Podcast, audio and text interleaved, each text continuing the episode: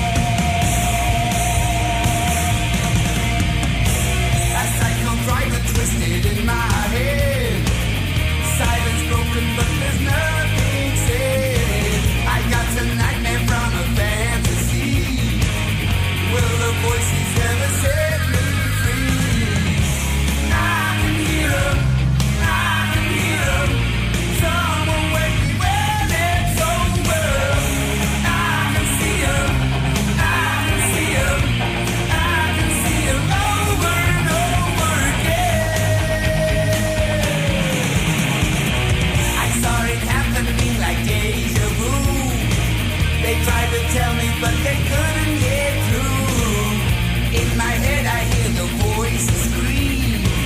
I need someone to tell me why.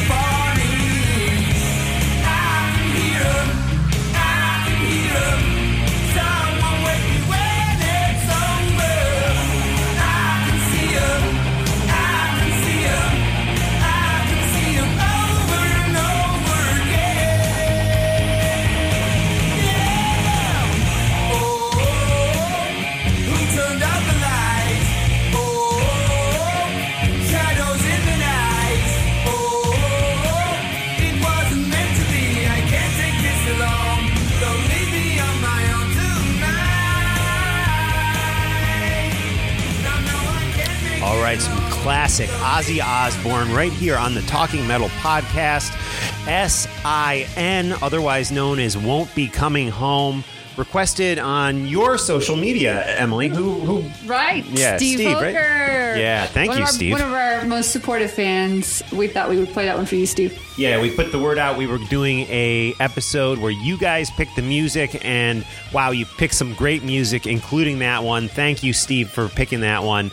Uh, I'd forgotten about that song. Cool. And we have a lot more great music coming your way that you guys have handpicked for us. So thank you for this episode. Again, check all this music out on Spotify, iTunes, YouTube Music, wherever you stream your music. It is all there, and support these artists. Go buy the CD, and you know, just support what we play here on today's show. First, a movie review. I had the pleasure of going out to uh, the movies with the most beautiful woman ever, Emily Strigl, last night. Yes, and this was a movie you were insisting that we see. I've been dying to see it. Yeah, and we didn't really have time to see it because we had plans tonight and it's been busy with us lately. But we made time. We went out late last night to a late showing, and I didn't know what to expect because I had heard good, I heard bad, and I guess first we should tell the the listeners what movie we're talking about. Bohemian Rhapsody. Yeah, about Queen, about Freddie Mercury, and my short review is I loved it. I thought it was great. I thought it was really great. You know, and it's no secret that I did not like the Adam Lambert live version of Oh, Queen. that- God. The, tour we went to that Did we concert ever a few talk years about ago. that yeah, I, I did. I did. We yeah. walked. We walked out. I didn't want to walk out early. Mark literally was cringing the entire Yeah. time, and we left like probably when they still had 25 minutes to go. Yeah, that aside, I was a little upset with you at that because I was I kind of wanted to watch the end of the Oh, show. was awful. And you were you were your skin was crawling. It was so the guy Adam Lambert, who I don't mind his music, but he did such a poor job with the with the Queen stuff, and seemed to have no care Listen. to to be- to do it like Freddie would have done it. Oh, he's not Freddie. No Right. one's Freddie Mercury. So I forgave him. He's got the pipes, he's got the range. He doesn't have the fire, he doesn't have the electricity, he doesn't have the stage presence or the charisma. Who does though? But Nobody he doesn't does. have the right It's- tone of voice. He doesn't, you know, he doesn't have he doesn't have the right stage presence. Yeah, but think, how many people have that range though? How many people have Right, the okay. range? And they did do it. It was only one song where they actually showed Freddie Right. up on the and, uh, screen. yeah, during the And that was very touching. During the concert. Yeah. But however, we're talking about the movie now, Yeah, which movie. again, I, I okay, let's let's talk about what you liked best about the movie. The acting was amazing. Rami Malek, I think was. I don't know if it's Rami or Rami Malek. Incredible. he played job, he played yeah. Freddie Mercury and it was just so convincing and good. The music, the audio, we talked about this this morning. We just lay there and, and we're just like stunned by the audio, the people that put it together. It was magical. Um everything that they pulled, all of these you know, that must have been like studio Yeah, and- um like demos and stuff. Well, yeah, Like, and live performances, and w- I don't know how they did the audio. Audio. Emily and I were where we woke up this morning. It was the first thing we started talking about when we were laying in bed. The audio work on this movie was like nothing I've ever experienced. Now, I, I'm assuming that all the vocal tracks were actually Freddie, but they they maybe they were But we enhanced with other singers. I don't Yeah. want to know, but it sounded authentic, like they were using his actual vocal tracks, even stuff like from the Live Aid performance. I believe that that they had they maybe had isolated split tracks for some of this that they used, and other other things. I think they had to split on their own using you know sound waves and and and pulling out Yeah. those vocal tracks. Whatever they did, it was the audio work on this movie was like nothing It was I've stunning. ever. I kept on wanting to like lean over and say, "How are they doing that? How? What is that? How are they getting that track?" And his like the it it was him singing though. It was like amazing. I mean, it looked like him singing. Yeah. Rami or Rami. I'm sorry Yeah. if I'm butchering his name. Yeah, and it was so good, and everyone in the movie, and the the one guy, the manager guy, for like a half hour, we were whispering in We're like, each other's that?" ears, saying, "We know that guy. Who is Who he?" is it? And then it finally dawned on me. It was Littlefinger from Game, From of, Game Thrones. of Thrones. yeah. Yeah. Yes. So uh, playing, and he still had that kind of quirky, smirky. Type Oh, he of, did. He was kinda like, greasy. sleazy, A little like, greasy. like uh, vibe that Littlefinger has. Yeah, great, great movie. I recommend it. The you know people have said to me, "Oh, it's not factually correct." Now I'm not a Queen expert. I don't know everything about them. You know, I grew up with with owning two of their records that I played, you know, over and over and over again. And then in later in the '90s, I bought the one of the last records, the one with "The Show Must Go On." I forgot the name of it off the top of my head, but.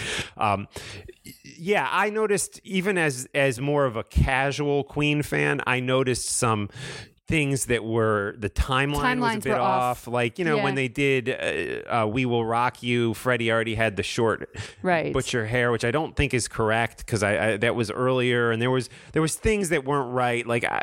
I don't know when he was actually informed the band that he was sick. I always seem to remember that that, that happened. Yeah, it like happened well after, after Live Live Aid, but but well after Live Aid. But Yeah. but in the movie they make it like it happened right before Live Aid, and it all climaxes to Live Aid. Spoiler Right. alert! But so I don't know. I mean, and I may be do- wrong what I just they- said. They switched stuff, and and even the fact that they played, you know, um, "We Will Rock You" live. They never really played it like that. yeah, live, yeah, right? yeah. When they did "We Will Rock You" live, they always did the more rock version, the one that's on Killers Live, which is I said I had three Queen records. I actually have four growing up, but um, yeah, yeah. So I don't really think they ever played it That way, That like way, the and if they did, it was like not very often. Um, so yeah, there were there were definitely discrep- discrepancies, like as far as what actually happened and what what they portrayed in the movie, but.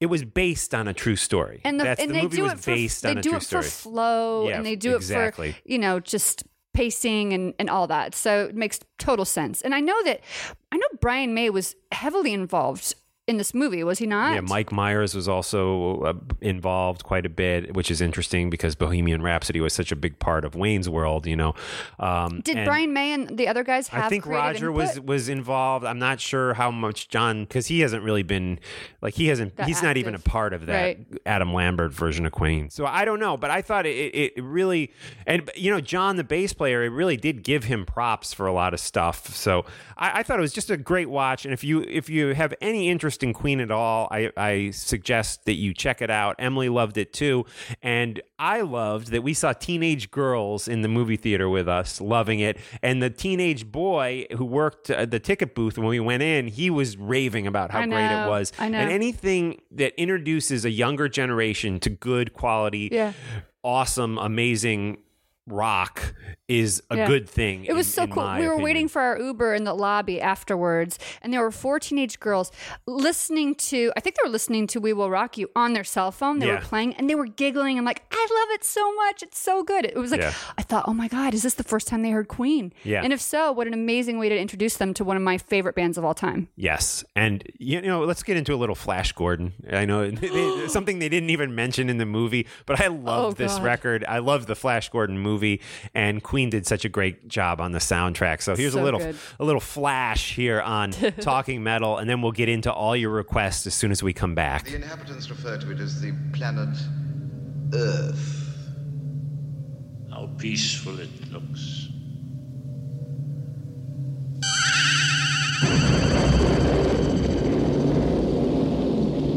Most effective, Your Majesty. Will you destroy this uh, Earth? Later. I like to play with things a while. Before annihilation.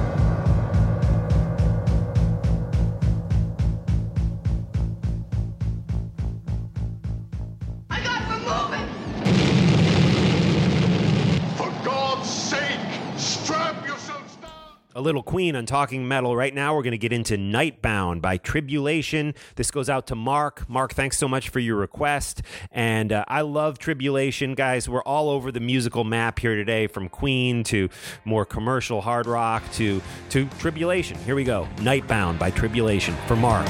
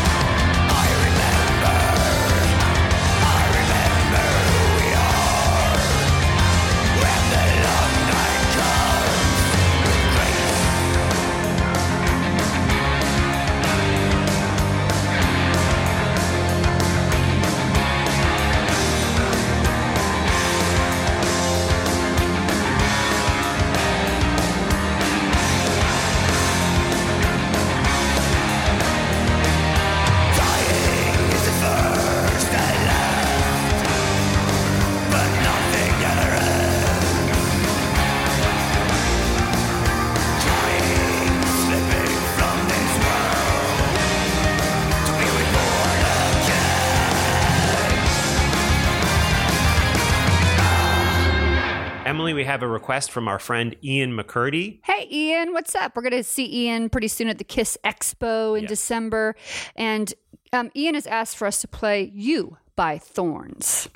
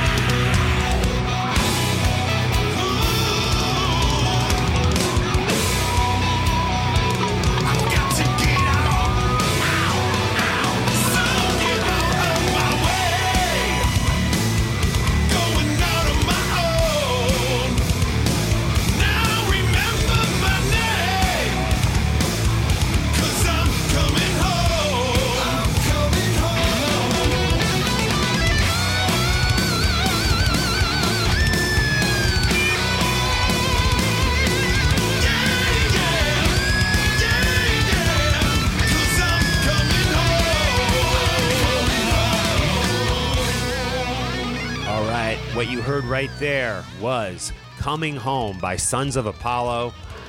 And before that, You by Thorns. That Thorns uh, song and album is available on Spotify, iTunes, YouTube Music, and CD Baby. Support those guys. And Sons of Apollo, of course, the all star group featuring Billy Sheehan, Mark Portnoy, uh, Bumblefoot, Bumblefoot, among, among many others. Is uh, that song right there went out to Stephen Saylor, who is one of our people on Patreon. And uh, thank you to all the Patreon listeners. Emily, could you read read This down the list names? gets longer every time. does, You really yep. want to hear all of them? Yes. I do. I love these people. All right.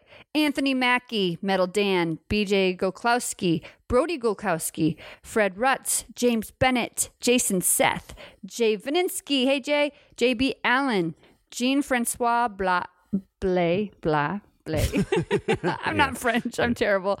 Jean Francois Blah. Okay, Blay. there you go. Blah, blah, blah. I sound like blah, Dracula.